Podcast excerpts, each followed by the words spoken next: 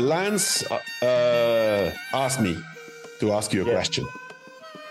He said, Okay. Ask Sean about 1992 when you told him, We'll see who's laughing when you turn pro, boy.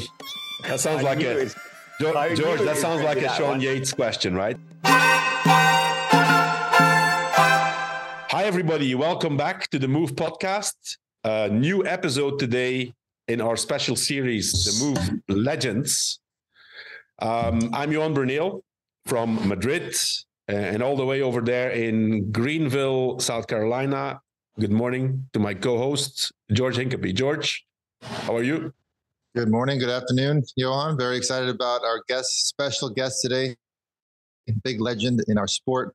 Um, I feel like our sport, in in one way, is one of the most beautiful sports in the world, but it never shows the respect that our legends quite deserve. People like Sean Yates, we have on the show today, um, an iconic figure in the sport of cycling. Um, so many riders in in my generation, your generation, looked up to Sean because of the hard man he was, and because of just his his his upbringing in the sport and just he just was one of the toughest men I knew and uh, you know I got a couple stories that I'm really excited to share and I'm just looking forward to having an awesome conversation with Sean. Yeah, well, you said it, uh, our, our our guest, total legend in my opinion. Um, you know, especially for for many people from inside of the world of cycling. You know, he's been a great cyclist himself. Won stages in the Tour de France, uh, the Vuelta, got the yellow jersey in the Tour, many other wins. But I think he's especially known to be a legend in terms of hardship. In fact, his uh, nickname on Wikipedia is I checked it just before we we, we started the show. It's the animal on Wikipedia. um, so I want to welcome uh, to the show uh, Mr. Sean Yates. Sean, welcome to the show. How are you? I'm fine. Thanks, thanks, Johan. Thanks, George. Good to be here. I'm fine. Um, yeah, still alive. I'm Great- still great an to- animal. Still an animal. And more, more of a pussycat these days. Where where, where are you, Sean? How are you doing? Uh, what are you up to lately? Yeah, I'm in Spain here. I'm in Spain, not that far from Madrid, um, but near the coast in uh, in sunnier climes uh, than Johan um, at the moment, certainly. But um, what am I doing? Not a lot. Um, I'm just in a, living in a little village um, with my partner and my young boy who's 10, goes to the local school. Um, I do, I ride my bike. I do a few events through the year. Um, I visit my family in the UK quite a lot. I do still do some gravel events, um, mostly with my son- one of my sons or both my sons that do gravel events. And in fact, this year I'm coming over to the US because um, the younger boy is doing Unbound. Oh, really? Wow. Yeah. So that should be fun. Um, but yeah, I mean, time time flies. Really, time flies. There's always something to do. Um, but yeah, at the moment I'm running quite a lot actually because I've got an event in May, which is um, a kind of big goal kind of thing for me personally to uh, to get through it. So you know, but I'm doing good. yeah, and and Let's uh, get Sean, you- you you still have your coaching your coaching activities also, I guess. I still do a bit of coaching. Yes, I've got about 20 clients, all online. Um, some clients come over here for, for a week or so, and we go riding a lot. Any excuse to get my, out of my bike, you know. I do a bit of motor pacing as well. I coach a local pro. Um, but yeah, just basically the coaching business. I'm not working with any teams anymore. I kind of had enough of that, really, all the traveling around. Um, but yeah, coaching and a few events and riding my bike.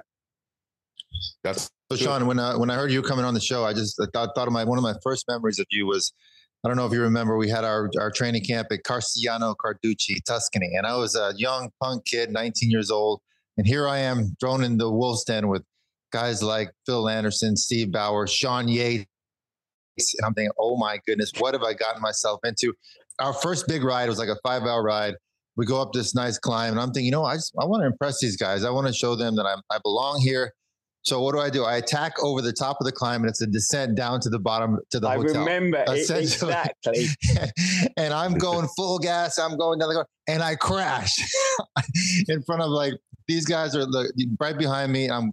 They're like, "What is he doing?" And Sean rides by me. He's like, "Fucking idiot, man!" and just shakes his head. I don't. I'm going, oh. I just totally screwed this. Well, maybe you didn't say fuck, but I just felt like such a, a, a an idiot doing that. But I was just wanting to impress guys like you, and I, I think George. I think I, I, think, made of myself. I think a better word probably. got probably going to have said bloody idiot. That's that sounds more like shit. I, yes. I, I, recall you attacked over the top on, on, the downhill, yeah, and I came and I was like, okay, I'm going to have some of this, and I, I went, I caught you up and went flying past you, and I, I turned around and said, "Don't fuck with me, boy," or something like that, you know. and then maybe and then I ended up on the ground. Yeah, you're yeah. so frightened. yeah, um, yeah. So you were you you were known as one of the best descenders in the peloton. Uh, you had that crazy style. Um, a lot of riders tried to mimic it after you, and um, I mean, where did you, how did you get such good descending abilities? You know, growing up where you grew up. Obviously, we didn't have the huge mountains to ride down and learn how to do that. No, no, that's correct. Um, I don't really know. Obviously at a certain point I realised that I was no good going uphill, so I better be good going downhill. Um, so then I kind of you you know practiced quite a lot. Certainly when I lived in Nice, I did a lot of climbing and therefore a lot of downhills. Um, and you know, I developed a strategy, if you could call it that, for the big mountain stations, the tour. If you've got three passes, let's say, then okay, normally the first it go quite steady, can hang on, no problem. But then I'm like, okay, I need to hang on a second, and I, you know, I hang on the maximum, and then do a mad descent to get back on. Then I, then you're in the valley for the final climb. You know, if you get dropped on the second climb, you've got to ride the valley, you know, tempo to limit the deficit to the front. Um, whereas if you stay on to the base of the final climb, you can ride easy peasy up the front, which, you know, next day means your legs are better than riding all day hard.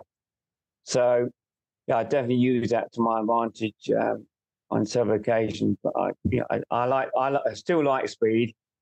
I still go flying down, you know, mountains. Um, I've got a scooter and I kind of hack it everywhere on that, crash it a couple of times. Um, you know, so that's funny now that you're a coach and people ask me this all the time and you know now that cycling has grown so much amongst the uh, you know the populations here that, that aren't you know grown up riding bikes is like how do you teach descending skills? I know for you and i in particular i wasn't a great climber either it was more of a survival sort of thing where like you're dropped. If you don't catch back up now you're never going to see the front grip so you're not actually thinking about the balance on your bike or looking ahead of a corner. It's instinctual. It's survival mode. So how now as a coach, how are you teaching your clients to descend? Because I'd like to know that on personal basis as well. Well, I think I mean one good thing that um, if you if you do go skiing off piste skiing, there's a, a, a phrase that you which is called soft focus, which means you don't just look at the tree in front of you or the corner in front of you. You look at everything, no. and you know, you see in the film sometimes when they've got like a robot or something it's scanning, you know, and all these numbers come up and, it, you know, so it's all going into the processor. So you've got to, you know, when you're going downhill, you're looking ahead, you look at the motorbike lights, you look at the, the barriers maybe or lack of barriers, the tarmac, the surface, uh, the gradient, the the camber, and just kind of, you know, calculating all um, and and and you know descending accordingly. I think you know obviously you can only go so fast around a hairpin, no matter who you are. Where yeah. I gained a lot of time is where I just didn't touch the brakes. Where you you know because obviously every time you touch your brakes you lose speed, um, and and stop your momentum. So where I really gained time was on a really fast sweeping descent where you didn't touch your brakes and you just carried that momentum, which, you know, really made up time, which is obviously not his skill, but it's also lack of fear, really, you know.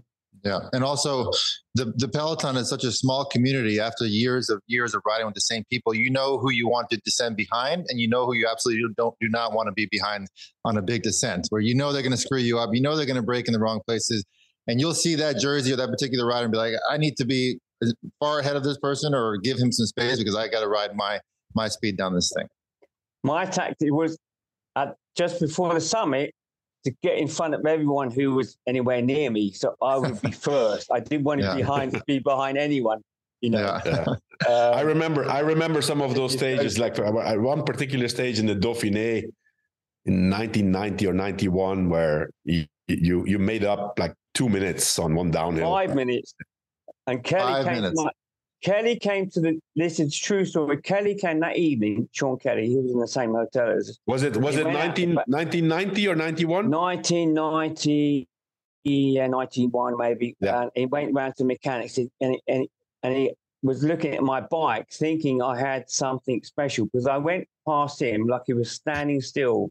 uh, and Brian Hoydon and these guys, I actually met. It was down in into Grenoble, descent on one of those smaller primes, crosses the valley of the Alpe Valley and up the other side. Anyway, yeah, that was one of my fastest descents. But I also made up um, two and a half minutes on the descent of the Madeleine before we climb up to where's that super one, long one, um, Val Thorens. and I had Kevin Schwantz in the team car behind me. Because he came to visit because he was a friend Lance um, that year. Um, and uh, yeah, I closed a two and a half minute gap on the descent and made it back to the group. And that was the yeah. day there was 50 guys eliminated, I think, on the time yeah. cut, but they reinstated them all. Um, Sean, Sean, a part of a part of these, you know, stories. We we're going to talk about some more. In your career as a cyclist, what's the most memorable moment that you have the best the best memories of? You know you won stage winning the tour yellow jersey Vuelta stage grand prix at the mercs uh you know what what what's the what's your best memory? Um i don't i don't know. I think one of my best memories is the 94 paris roubaix when yes. we, when george was up there and frankie and um, Tchmil had gone 50k from the end, and Johan Museeuw was trying to chase him, blew up, and and I was with Baldato when the shit hit the fan about 40k out, I think, and it was guys everywhere.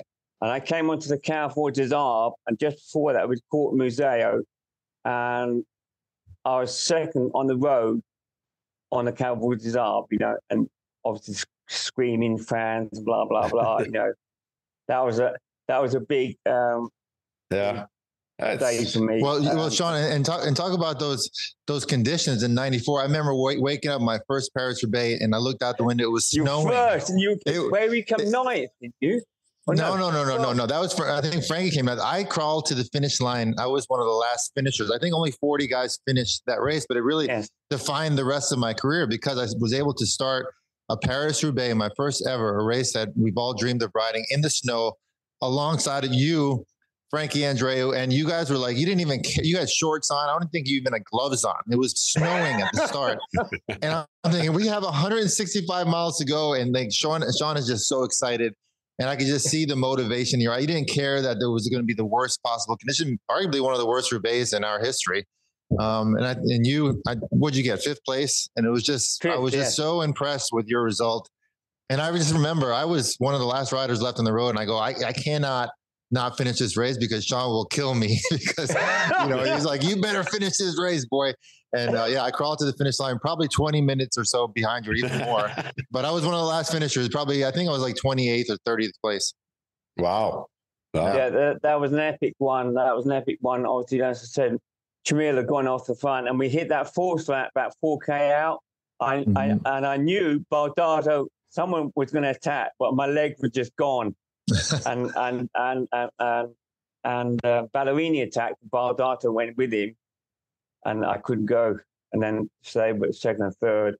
And that's the that's the, the is that the the the Paris Roubaix edition where Museeuw was trying out this special special yes. bike. Bianchi Yeah. bike and pedals, and he yeah. couldn't get his feet out the cleats. Yeah, it was double suspension, I guess. Double suspension Uh, yes, on a road yes. bike.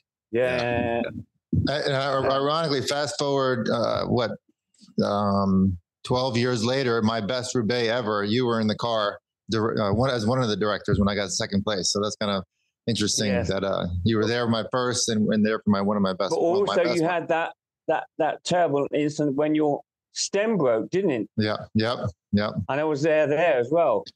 Yeah, that was so On- 2005. on that yeah, sorry, section, I 2005. I got second. In 2006, my my stem or my steerer tube broke. Um, yes, yes. Johan Yeah, that was was- there. That Yeah. was scary. Yeah, I picked you up there, George. I remember. Yeah, it was one of those crashes where you you crash. Cyclists, we we get up right away. You go. This one particular, like I'm done. I can't move. Like that was Yeah. that was so so painful. Yeah. Yeah. Sean Lance uh, uh, asked me to ask you a Yeah. question. He said, okay. Ask Sean about 1992 when you told him, We'll see who's laughing when you turn pro, boy. That sounds like a it. Jo- George. That sounds like a Sean one. Yates question, right? What what's Oh, yeah. what's what's the story behind that quote? Um, well, that, that that's when we Lance joined us in in '92. I think he was still an amateur at the training camp in Santa Rosa, and for some reason, we ended up riding a lot together. Um, often just me and him, you know, and um, we there was one big loop. I think it went what's that road, Tim Barn Ridge or something, and he kind of came back down towards Santa Rosa in some some redneck little village in the in the trees, and we went into this convenience store, you know, a little one, and there was a guy in there who was not um, all there really.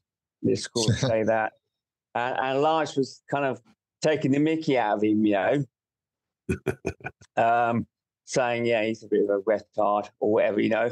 And I was like, you know, you need to be a bit more respectful. And I, um, and I said, yeah, we'll see you laughing when you when you turn pro, boy. and I guess he's never forgotten that because every time I see him, he mentions that. But yeah, One of our other newer partners is buycycle. I'm going to spell it out for you so when you type it in, you're going to the right place. It's B U Y C Y C L E. And this is such a great service, whether you're buying or selling a bike. Uh, go out into your garage and look around. There's probably one or two bikes that you haven't touched in a while. Maybe you should sell it and put it towards the purchase of something uh, uh, that you that you want on buycycle. Uh, it's really incredible the service they set up. There's over uh, twenty thousand in inventory, over thirty countries, and it's may make it incredibly simple to sell your bike to them. Uh, they'll send you the the uh, everything you need for shipping. You know, no going down to your local bike shop and digging around in the dumpster for a bike box. They'll send you everything you need and get you uh, uh, get you all set up to sell your bike. So sell your bikes on buycycle B U Y C Y C L E. Enter this code. Jot this down. We do twenty four. W E D U 24, and that will remove the seller fee uh, when you want to sell your bike. It's B U Y C Y C L E dot com. obviously, Lance had the last laugh in, in, in a lot of areas. Um, um, but yeah, I remember we rode a lot that year. And one of the reasons was, as we were talking about descending, um, to teach him how to go downhill. But that time we were trying out these specialized new tires, you know, called Amagumas. And they were absolutely freaking lethal, you know. it's like going down on ice. Oh man. Yeah, yeah. And obviously the the, the technicians, these we're talking obviously a few day, years ago. That yeah, these are great. The this is the best compound, you know. And but it was lethal. And in fact, when we went to tour Sicily, we just couldn't ride them. So we ended up taking all these Michelins off um, Castorama, and it was like we were going twice fast around the corner. And the first day we got those tires on, uh, Max Sciandri won a stage, you know. But yeah, they, they, Yeah, a, a lot a lot of people don't realize the the sort of snafus we had with equipment choices. I mean, I remember the first time we rode, uh, I think it was carbon wheels in Amstel Gold Race, Johan, and it was pouring oh. rain. None of us had brakes in Amstel Gold Race. It started raining about 50k in, and all of a sudden we we know how steep the climbs are on Amstel Gold Race, and it's all about it's like the race of a million corners and downhills and we're all on the radio. like we can't stop. We we in the middle of the peloton, hitting a corner, and all of a sudden have to go to the front without stopping. Like it was one of the scariest moments of our lives. But that we've was, all gone through those different. That was scary disasters. in the race. In the race uh, for you guys, and in the car also, we ran out of we ran out of spare bikes we ran out of spare wheels we had nothing i mean it was it was the, the, you know they didn't the, the mechanics or or the manufacturers didn't find the right combination yet between brake pads and, yes, yes. and the yeah. carbon wheels and yeah, yeah, that was that was scary yeah. sean i um i want to go back to uh you know i mean at the beginning of my professional career you were already a seasoned uh, and well established uh champion uh, but I, I mean, there's one particular um, moment that I, I hated you. Okay. Do you remember which? Do you remember when when no. that was? Not Tour sure. of Belgium, 1998. Oh yes. You won that race, uh, and I was 88. Yeah, 89. Oh, sorry, 89. 89. Yeah. 89. So 89, yeah. Sorry, yeah. Yeah, yeah. sorry, sorry. So I was, I was, I think I was second year pro, you know, young pro in Belgium, and um, there was uh, the second or the third stage. I think I was, you know, I was in a breakaway in the morning stage. There was a double stage. Yes. And um, and um, so I made it to the finish, and then and finally, and then you know, they actually I was in the lead. I got the leader's jersey, but no, but actually they gave it to you. So they made a mistake. I mean, I, I, I, shouldn't have hated you. I should have hated the commissaires. You know? but they they stole the opportunity of me going in. You know, it was close to my hometown. It was in Roeselare. The stage was in Roeselare. Yeah, yeah, morning yeah. stage. And I, I, you won the time trial the, in the afternoon, I guess. And so you took the jersey anyway. Um, but so it was it was it was strange because the stage finished. You you had to go to the podium uh, to be the leader, but then they realized their mistakes, and I did the time trial in the leader's jersey. So okay. you know, I, I, said I don't like this guy, Sean Yates. You know, I I punched uh, it. I punched it in that time trial. But you won the time trial, right? Or yeah, yeah. or or was it Frans Maassen who won it? I don't remember now. I don't know. Anyway, you ended up winning the Tour of Belgium. Yeah, yeah, yeah, yeah, yeah. That's so, a long yeah. time ago, man. Time ago, a long time ago. Just back George, um, when you, my first memory of you is probably not the first memory, but we actually shared a room before your first race, didn't we? Yep. Yeah. You had the, that GT bike, you know. That oh, in uh, in uh, Como, right? Yeah, yeah, in Como. Yeah, it, that's right. It would have been Milan Turin, wouldn't it? Yeah, because it was my first race as a stagiaire, so it wasn't. was that was that ninety five? That was 90, 93, the end of 93. Oh, 93. Okay. I do. Yeah. I, I, I also do remember that because I, yeah. I, I remember one vague mental picture of this tall, strange guy on new new guy on Motorola with a, a, a, different bike, and then that, that, yeah. that was in, in, Italy in the last races in Italy. So you guys yeah. were roommates then. You were in the break. You went in the break, didn't you? Well, I don't know if you remember, but um, we, we yeah we were roommates, and I, am pretty sure it was that race. But the start the start of the race, there's a bunch of attacks. We didn't have radios at the time. And I'm just like this newbie kid. I didn't know what was going on, but I was excited to be there. And I'm, I'm, sitting at the back and I'm just like, oh shit, I'm at the back of this pro peloton. This is amazing. and all of a sudden, like we're, we're hauling ass. There's attacks everywhere. And I just see like somebody from the front of the peloton just sit up and turn around like this. And I go, oh shit and it's Sean. and he goes from the front of the pack to the back with his head facing back. And I go, is he, is he looking for me? What, what he, and he gets to the back of the tunnel and he goes, Get your ass to the front, boy. he stared me down. I go, Okay, okay, I'm going, I'm going, I'm going. So yeah, I think I think it was that race. I ended up making the breakaway because uh, you scared the shit out of me, basically. were, Sean, were you were you a bit of a bully in those days, or what? Were you a bit of a bully? I, I guess I must have been. You know, no, he was not a bully. He was just very, you know, he was a great, an amazing leader, and I think uh, he just knew tactics really well, and he just even though I was a kid, he knew that I needed to be there helping the team. And I think that's that. No, I don't think I know that translated so much for his successful director uh, career afterwards as well. I, I, guess people call me, uh, yeah, I think I am quite blunt. Um, and I guess a, a, spade is a spade. I mean, if you've got a job to do, then yeah. might as well do it properly and get on with it um, and yeah. not beat around the bush. I think that, yeah, that's what um, what worked for me well um, as a DS, you know. Obviously, yeah. at the same time, having respect for the riders, but you know, knowing that they're there to do a job, they're getting paid to do a job, as am I. Um, yeah. You know, just get on with it, you know. And obviously, if you, if you know a guy's not to help doing doing the job or going up the road or doing whatever, then you hmm. know. Um, but I was very lucky in my career as a DS to be always be working with good athletes, you know. Speaking like speaking of speaking of getting on with it, Sean. I want to show you this picture here and and and ask you what's the story behind this picture? oh man. Do you remember this? Do you remember this picture and and what uh, what can you say about this? I can remember this picture. This was in the Tour de France, somewhere in the Massif Central and Marina, Argentina on the stage. Um, yeah.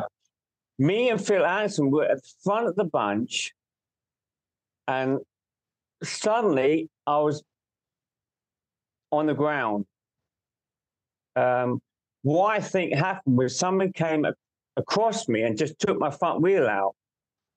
Anyway, I kind of jumped back up, and if you look at the the the bandage there, I had a hole in my kind of artery, and blood was spurting everywhere. Oh. and so I had to hold my hand up in the air like this, with you know holding the blood in. And Phil was right, next to me, and he was. We were just trialing the helmets, you know, and um, not trying the helmet, the radio. Sorry, but his helmet was all like broken. And that was when we had the radios in the helmet type thing. And Phil yeah, yeah. was on the Phil was like, man down, man down, you know. and oh, that man. particular day, that particular day, we had a five-star general in the team car from the US Army. And I don't know whether this is kind of and I think he had a bodyguard with him and this bodyguard like, jumped out of the team car with his gun almost, you know.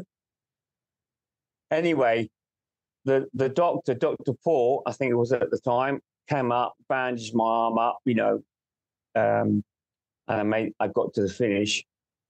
And I remember the late Paul Sherwen came over to interview, and I said, "Fucking hell, Paul, you only want you only want to en- interview when I when I crash." so what what year was that, Sean? That was would have been ninety two, maybe. Yeah, probably. Okay. Yeah. Okay. okay. So I have a follow up question. Whenever you're done talking about that. Yeah. Yeah. Well, I, I just wanted. Uh, I needed. I needed the hole to be sewn up. You know. Yeah. Oh, I, I, just wanted to. I, I, just wanted to show this picture to that it really pictures the hardship you know, of of of Sean Yates, and I had heard the stories. I was not particular. I, person, I was not per- present myself, uh, but I had heard the stories, and you know about the artery and the blood spitting out, and and you just you know having it like a tourniquet. Like, okay, yes, let's yes. close this down and let's get on with it. That's why I wanted to, you know, show you this. So, My leg so, was bloody sore. I know that much. So that was pre, um, pre. I would say you you looked up like a normal cyclist there. Then all of a sudden you went with uh, this iconic word that we all still use today, the regime. And I remember sitting next to you when I first turned pro. Also, another thing you did was you, when I by the time I got there, you were probably I don't know ten kilos lighter than that picture. Although you were very skinny there, but you went from that yeah. to like nothing because you started doing the regime and you would look at all of us and always talk about the regime you would sit at dinner I remember like we'd be at this amazing Italian villa having a great meal, incredible bread. You would like carve out the bread and not eat the bread part and just eat the crust part. I'm like, why are you doing that, Sean? Regime, boy, you better, you better figure out the regime. So you, and, and, it was amazing how, how lean you were, but you were one of the first guys that just said, well, realize how important power to weight ratio was. I guess at the time, not that many people were doing that. And uh, you went from that picture to, I, I, hopefully we can find another picture to what he looked like two years or three years later, how much weight he lost. What, yeah. what brought that on and how'd you get there? Well, uh, when I moved to Nice in the late 80s, um, I realized that, yeah, I was previously, I was pretty big, you know, um, as an amateur. Um, and I realized that going up and down hills, you know, you need to, be lighter, like you say, watts per kilo. Obviously, we don't, didn't know about watts in those days.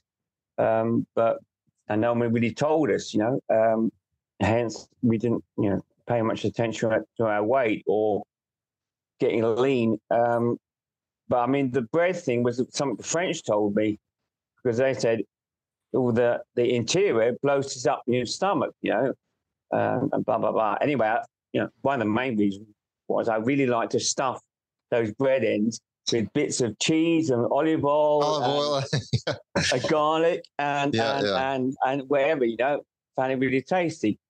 But yeah, I mean, yeah, I realised that when I moved to Nice, I did pretty much live like a monk, you know, just just riding a bike, um, not eating little. I had nothing in the in the in the larder to not to be tempted, and, and yeah, it definitely it definitely helped. Although my weight did fluctuate during the year because for the classics you want to be a little bit hairier, or for yeah. the tour you want to be lighter. But I also realised, yeah, that I, I um, unlike maybe some, I didn't need that much to survive, to eat, you know, to to to perform. Um, because as an amateur, I never I never ate on a ride. You know, um, five hours flat out, six hours.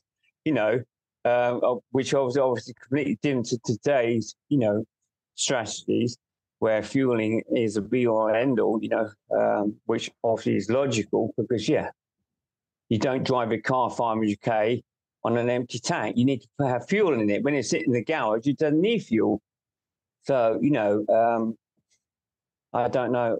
I just knew that maybe just part of my intimidating act to call you, flag you off the whole time, George.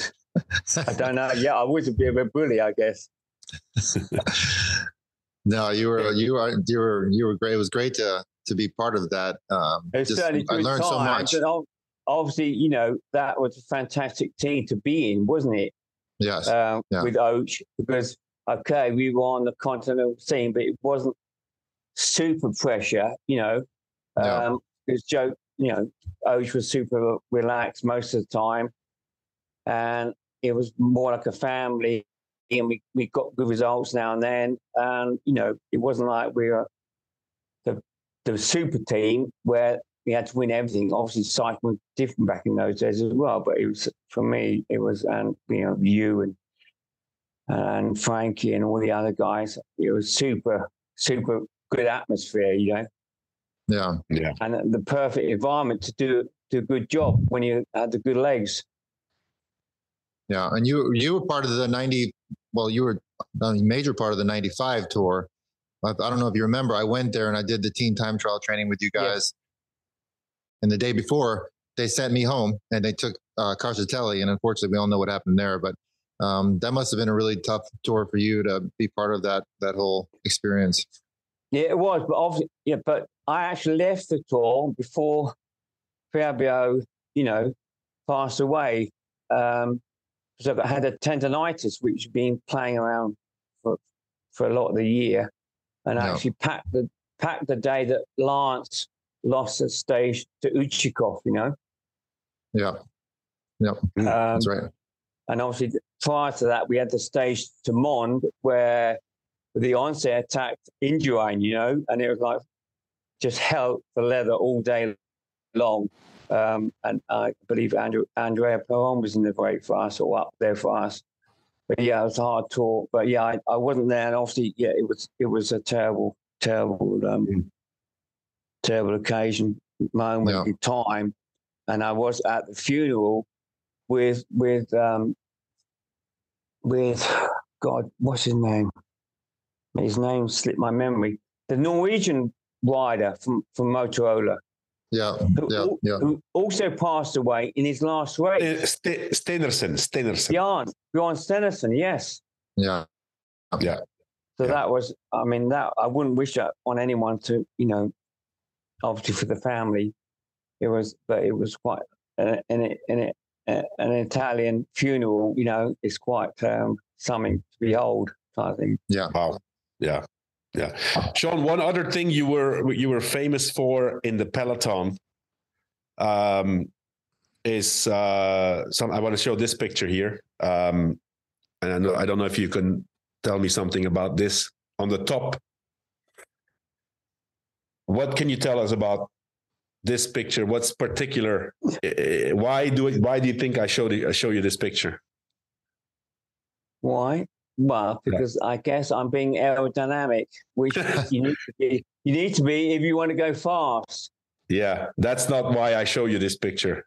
Yeah. What about the Uh, brake Uh, the- levers? the- my brake levers, my handlebars. exactly exactly Yeah. the handlebars uh, and and and and the short. so uh, as we can see on on on the picture below this is a, a current or you know a few years ago sean yates if we go to the next picture Well, hold on. Not only is that a great picture, but it's also a great comparison to the the '92 picture because then we can see how much weight he lost in yeah exactly years. I mean, look how much Exactly. leaner he is.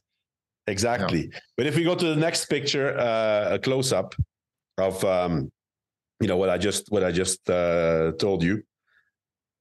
So first of all, my question, Sean, and, and I guess George will probably he's been a cyclist. How could you ride with the brake levers in that position? I mean, how does that work? I mean, how can you even be on the on the hoods? Well, I I don't know. I guess I was. uh, I always had the hoods, but when I started riding in time trialing, you know, in a time trials, you would you would have the hoods around that position on a time trial bike. You know, you wouldn't have them up like a climber Yeah. because you just you know, you would always hold down the bottom. Um, and I like the hoods right down there. So when I climbed out of the saddle, my arms were kind of straight, fully extended almost. You understand? So I could There really was- just pull rather than, rather than having them, you know, at right angles, which you have to do if you've got your hoods right up there. You know. So there was some And- really, really, really scientific thinking about uh, behind this. Behind this, um, I always- it always I'm blew my mind when I saw you in- Didn't you know that, guy? Uh, when you Well, when okay, you I were in the ride on the hoods a lot, and if you look at yeah, we're talking about aerodynamics. Um, it's well documented that today's riders, obviously, with the aerodynamics, with your arms, your True. forearms, forearms at right angle, you save 15, 20 watts. You know, yeah, and obviously that was what I was doing. Um, the reason I had my handlebars pointing up, so I really liked when I when I had my hands on in drops that they were kind of wedged in that circle. You understand? yeah, yeah, yeah. Well, Some guys had their handlebars point down, like your bloody hands would slide off the bottom. You know? well, it looked it it looked strange. I, I mean, it always looked strange to me when you were next to us. You know, I said, "Well, this like." How the hell can he drive drive his bike? You know, Y- Johan, we'll be then ten years from now. We'll be asking the guys from today the same question: How they ride with their, you know, their hands all the way I- in? Probably. We'll be, we'll be George. I know, questions. yes, but that's a general tendency. Sean yeah. was unique. Oh yeah, he was Exactly. definitely unique. You know, What about those shorts? What about those shorts, okay Sean? so if, they, uh, if we go to the next if we go to the next uh the next picture that's another another thing that sean was famous for in in in, in uh i don't know if you can if we can see it properly uh all the way but uh The oh, short, the leg- the short, sh- short, short. Yeah. Was that were those were those custom or what? How'd you do that? the story behind them was that when I moved to Nice, you know, I used to spend a lot of my time down at the beach, and in those days, the bore shorts were quite short. So if you had long cycling shorts, you would have, uh, you know, the tan line up to just above your knees, and then you had a, a two-inch part where there was no tan, and, and then you would have your bore shorts. So you look pretty stupid, you know. so to avoid that, I started riding with my shorts up, so I could move my tan line up, so the board shorts would cover that, you know, cover it, cover the white part of my leg. Wow, But that I I never got- knew that.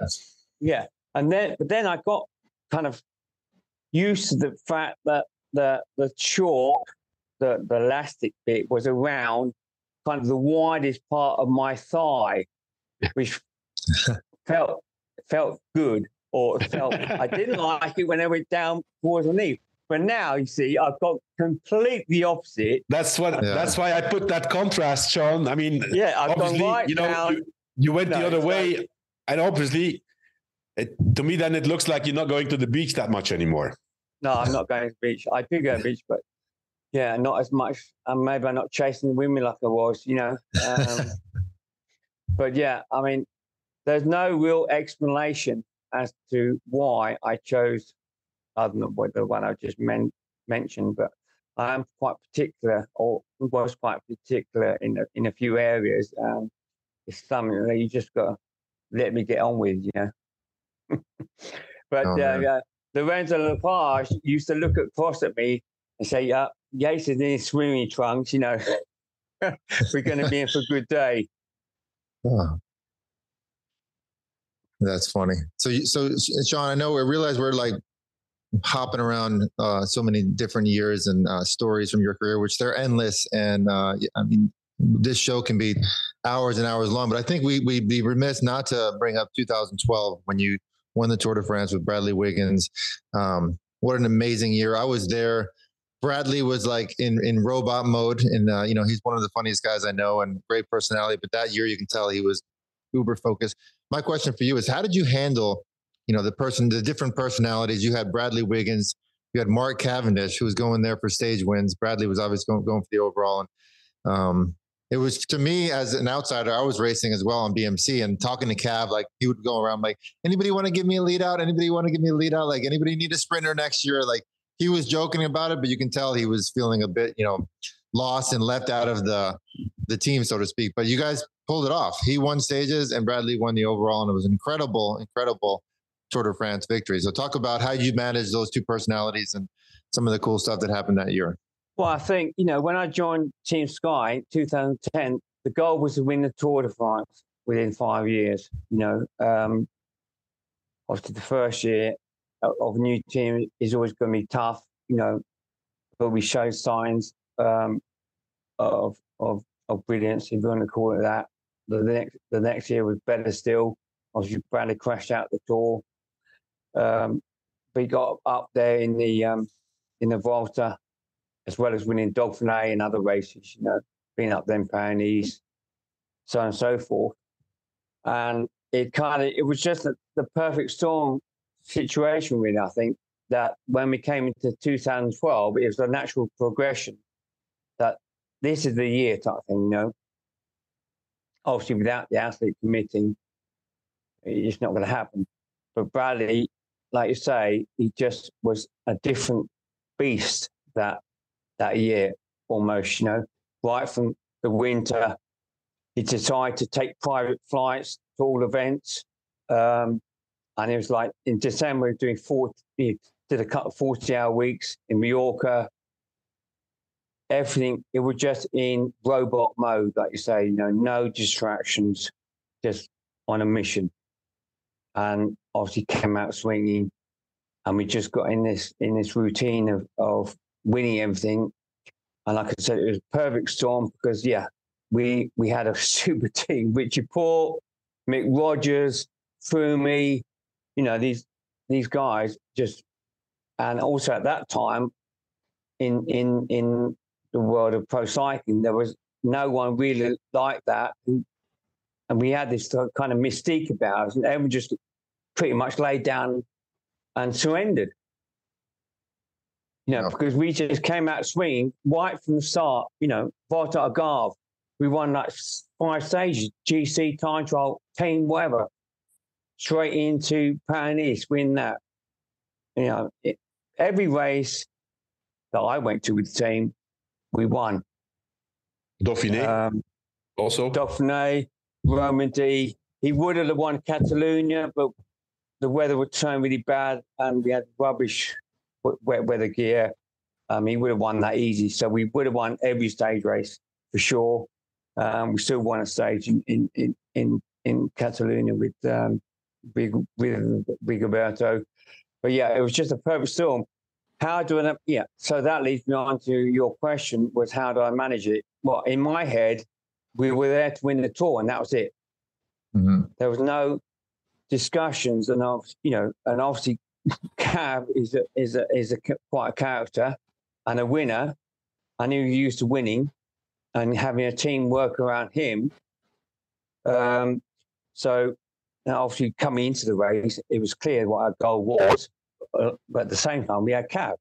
So it's like, hey, we, if we can pick up a few stages or, you know, but we certainly weren't going to be committing to a lead out train, this, that, and another. You know, we there to win the tour. We had a team to win the tour.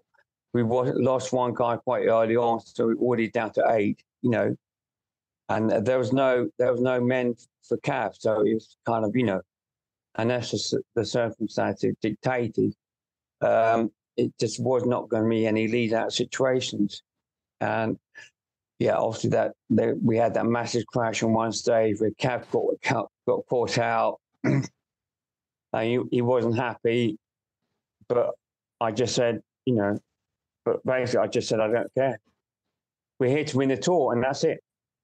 Yeah. As it turned out, at the end, obviously won four stages, I believe. Um, you know, culminating, well, the last two, you know, won that stage. Bradley let him out.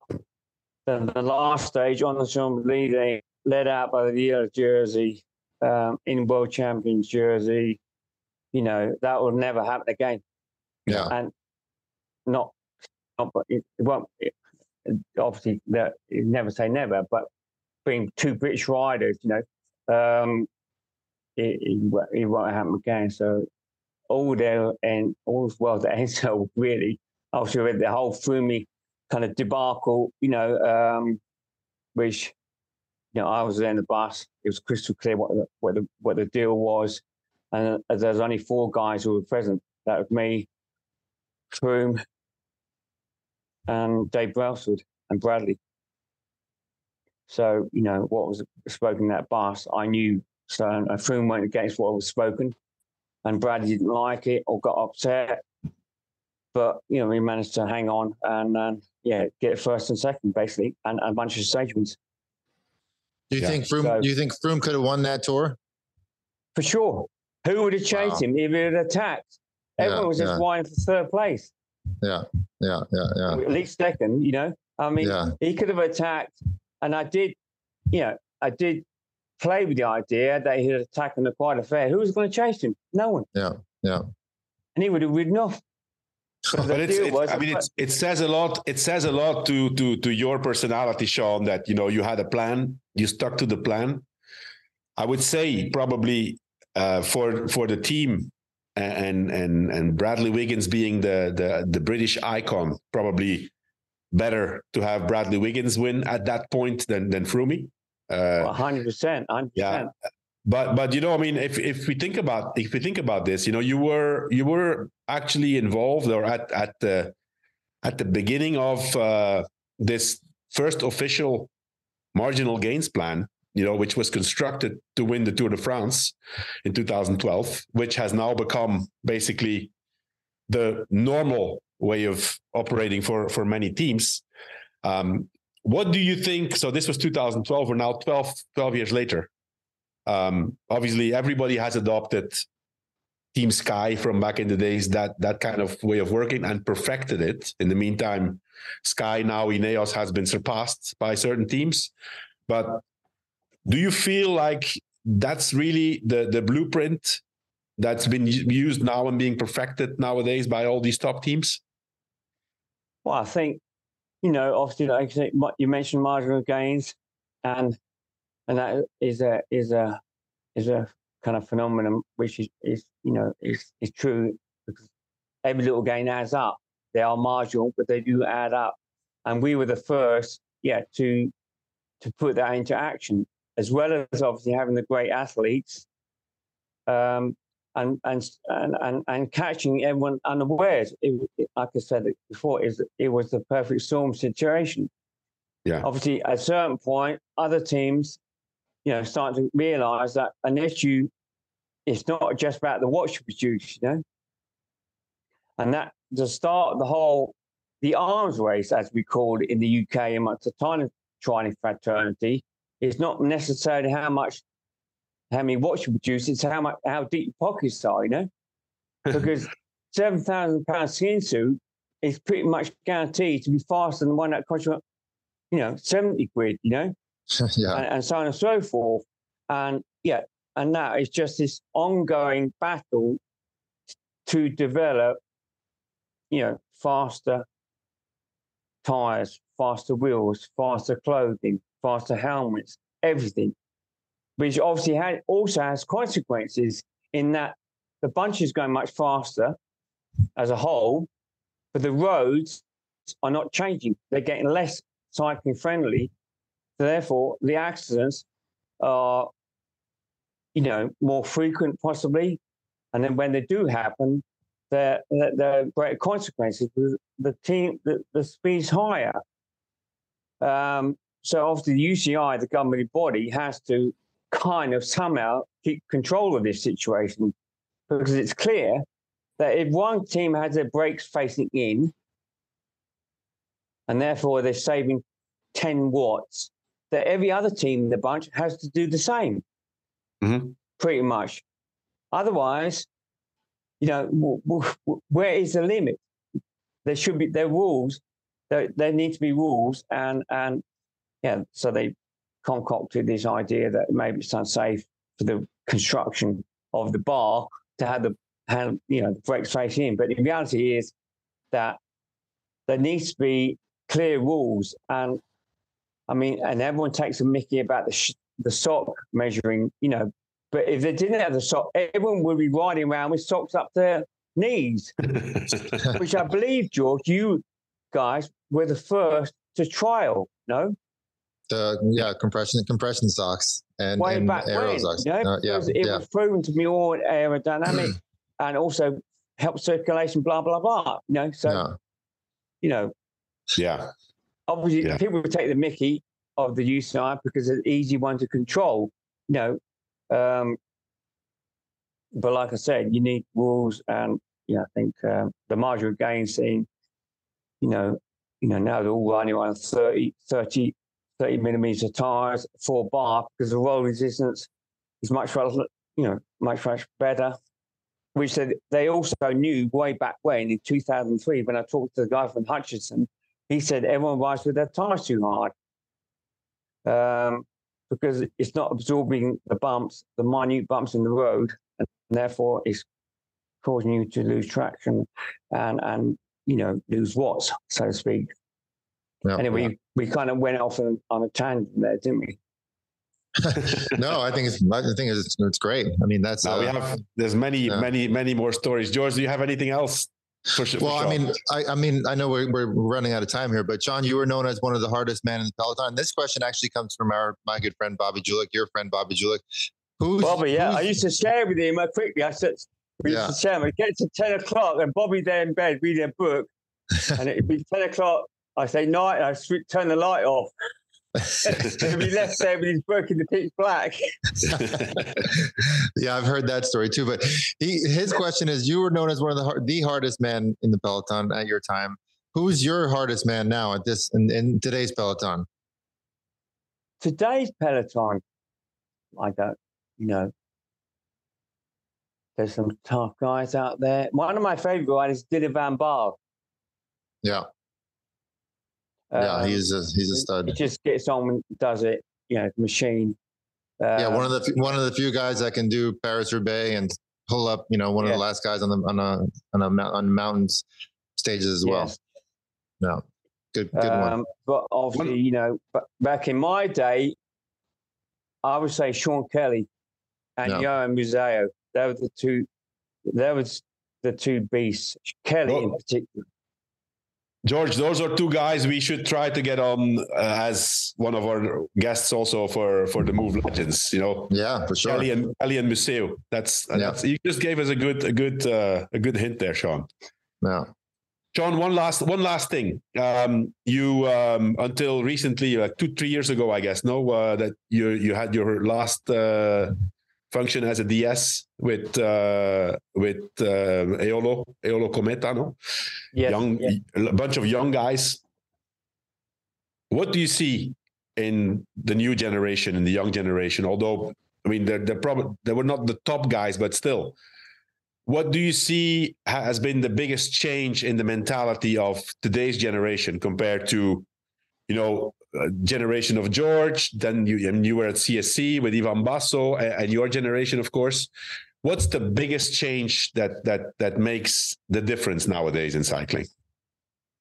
In that mentality, makes a, makes a difference. I don't know about makes a difference. Obviously, you know, in in in all, all in, in every quarter of society, you know, the kids are the youngsters are completely different these days. You know, um, they want everything here now and and yesterday type thing. They have everything that they they need to make life easier for themselves, um, and that's expected. And if they don't have it, they kind of kick up a stink. I think. Whereas we were much more, you know, we need to work for it. We need to gain respect. We need to earn, you know. Um, I mean, I didn't get to use a deep pair of deep dish pair of wheels until I get yellow jersey in the Tour de France. no, no, it was riding around in training type of thing, you know. um, but um, I, I don't. It's, it's progression, you know. You can't really yeah. compare because you know in in 1930s they would have said that we were a bunch of softies type of thing, you know. Yeah. Um, yeah.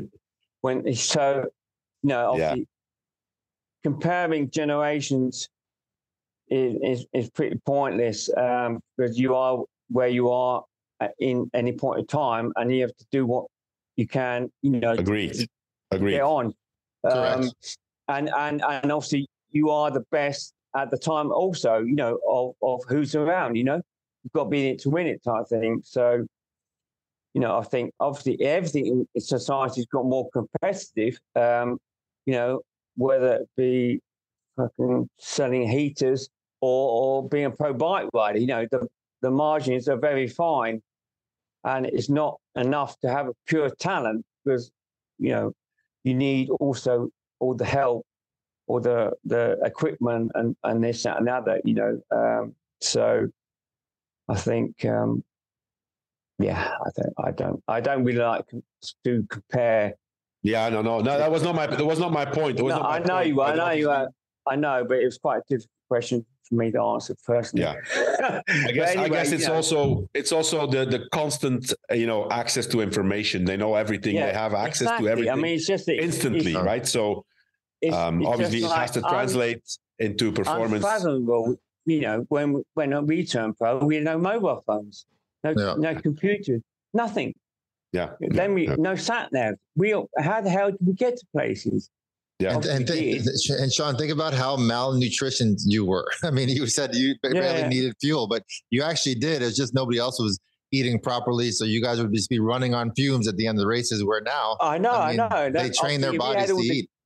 Yeah, yeah, if we had all the data, like yeah. you know, of the time, the time and the clients, we would have seen that. And someone, you know, and you think, how how come there was no clever enough in the cycling world. Obviously, there wasn't to figure out, you know, and make the calculations and time things. Not, you know, there were clever guys around in the '60s. You know, they, they built their the the SR71 Blackbird went Mach 3.2. You know, um, in the US. You know, yeah. so but they just went in cycling, and I certainly yeah. wasn't um, the guy who's going to figure things out. But yeah, I mean, you know, I think, um, yeah. Time so now, that, okay. I think George, we you know we can we can make this a two or three hour. I know, I know, I know, I know. Yeah, thank you, Sean. It's I was just um, say, I, I, just wind this up, um, if I may, with with that fact. Yeah, you asked what at the start of the show what I was doing this and that. I still ride my bike. I've got an event in May, which is 365k gravel race, ride Wow. race, which I'm doing um, in Girona. Um, Are you organizing it? no, no, no. I'm I'm riding it. 365k. Yes, which Jeez. obviously, uh, and I'm in, partial, in, in per, permanent atrial fibrillation, and I'm Yeah. completely pacemaker dependent. Um, so this, I still like the challenge, is what I'm trying to get at, and this completing that is is a greater challenge than it was for me as a fit person to finish Tour, Tour de France. So I'm not shying away from challenges just yet. Wow. That's, wow. that's amazing. So will We'll you ride following- Unbound with your we'll son also? that. My son is going to do it as well. Both Okay. my sons. One's doing the longer one, which is Well, let- five sixty. Let's get you to uh, my, let's get you to my event in October. I know. Love to I have know you. you That'd be, asked me that. that'd be Yeah. fun. Also, you're not doing Awesome. you're you're just doing the medium one, the, the 365. Your son is doing the medium one, yeah. 560. Yes. Wow. Okay, well this this this sums it up, George. This is this is Yeah. why Sean is a legend Absolutely. and why he's nicknamed on Wikipedia the animal. Yeah. You know. And I've got I've Thank got you. my Thank you. my autobiography out, which is it's called "It's All About the Bike," and that pretty so much sums up my life. In that, Yeah. it's all about the bike. Yeah, it is We're all gonna about check that out. Maybe I'm Yeah. say I'm a psychic. Love Thank, it. thank you very much, Sean, for uh, for your time. Uh, it was a pleasure. Pleasure to catch up. Hopefully, you, we see each other on the road on the road sometime. Yes. Uh, Thank you, George. I'll, Yeah. I'll let you go on with Thank your you, day. George. and, Nice to catch um, up. Sean, great to see you. Thank you so much. And uh, hopefully we can see each other this year. Yeah. Thanks everybody for tuning in, Thanks. and, and and bye for now. Bye bye.